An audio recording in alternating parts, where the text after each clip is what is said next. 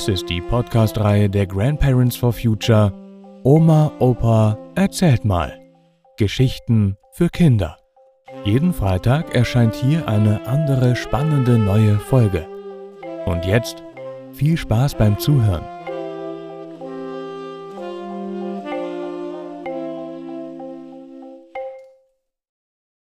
Münster More Documenta. Oder unser Kuh mit dem Interview. Zu Kunst oder zu moderner Kunst hatte ich in meiner Kindheit und Jugend zunächst ein recht zwiespältiges Verhältnis.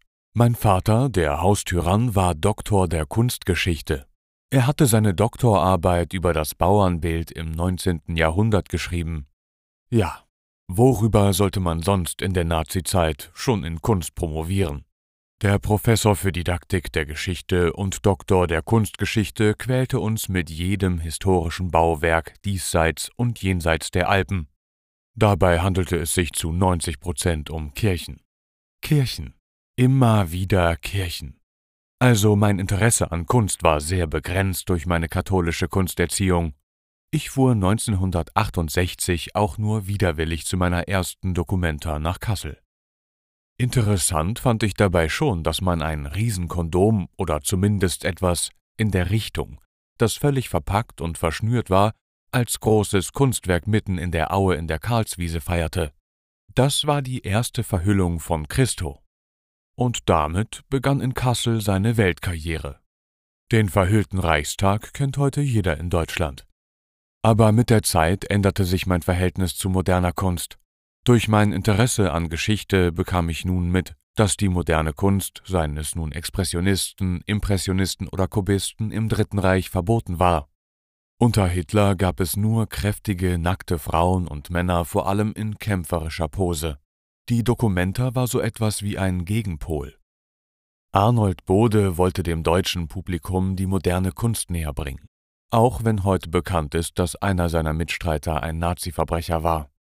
Bei der ersten und zweiten Dokumenta stand der Künstler Henry Moore aus England bei den Plastiken im Mittelpunkt.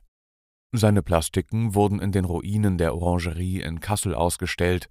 Die Wirkung dieser Plastiken in einem vom Krieg völlig zerstörten Gebäude war beeindruckend. Henry Moore fand ich einfach grandios und toll. Und nun kam der Vater meines Freundes Georgie ins Spiel.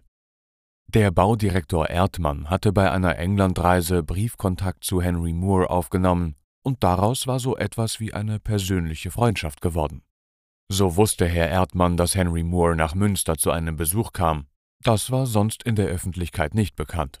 Da Herr Erdmann unseren Aktivitäten bei der Schülerzeitung wohlwollend gegenüberstand, vermittelte er uns ein Gespräch mit Henry Moore beim Frühstück im Schloss Wilkinghege.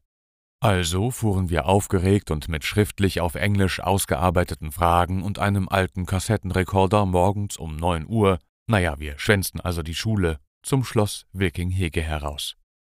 Henry Moore saß bei einem englischen Frühstück mit Eggs and Bacon und lächelte uns freundlich zu. Henry Moore, einer der wichtigsten Bildhauer des 20. Jahrhunderts, gab uns ein Interview. Er erzählte uns beim Tee, dass er sich und seine Plastiken an Naturgebilden orientierte. Kieselsteine, Felsen, Knochen, Bäume und Pflanzen. Dieses Studium der Natur und die bewegte, geschwungene Nachahmung der Natur war ihm besonders wichtig. Also das Interview war im Kasten. Wir bedankten uns mit unserem gebrochenen Englisch freundlich bei Henry Moore und fuhren wieder nach Münster hinein. Unterwegs klatschten wir uns ab. Das war wirklich ein großer Coup.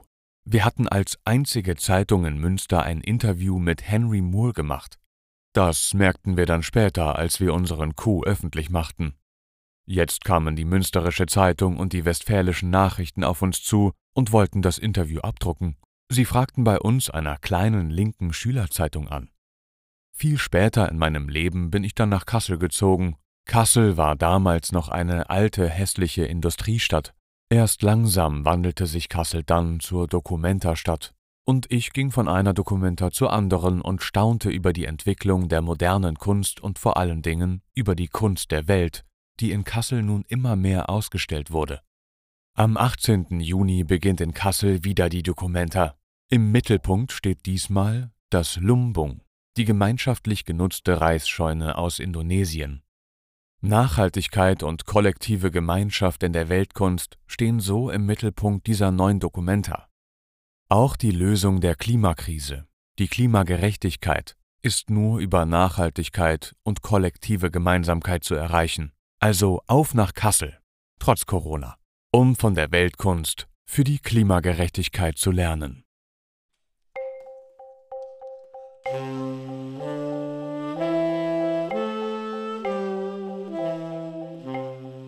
Das war Münster More Documenta. Oder Unser Kuh mit dem Interview. Gelesen von Matti Wieg. Vielen Dank fürs Zuhören und bis nächsten Freitag.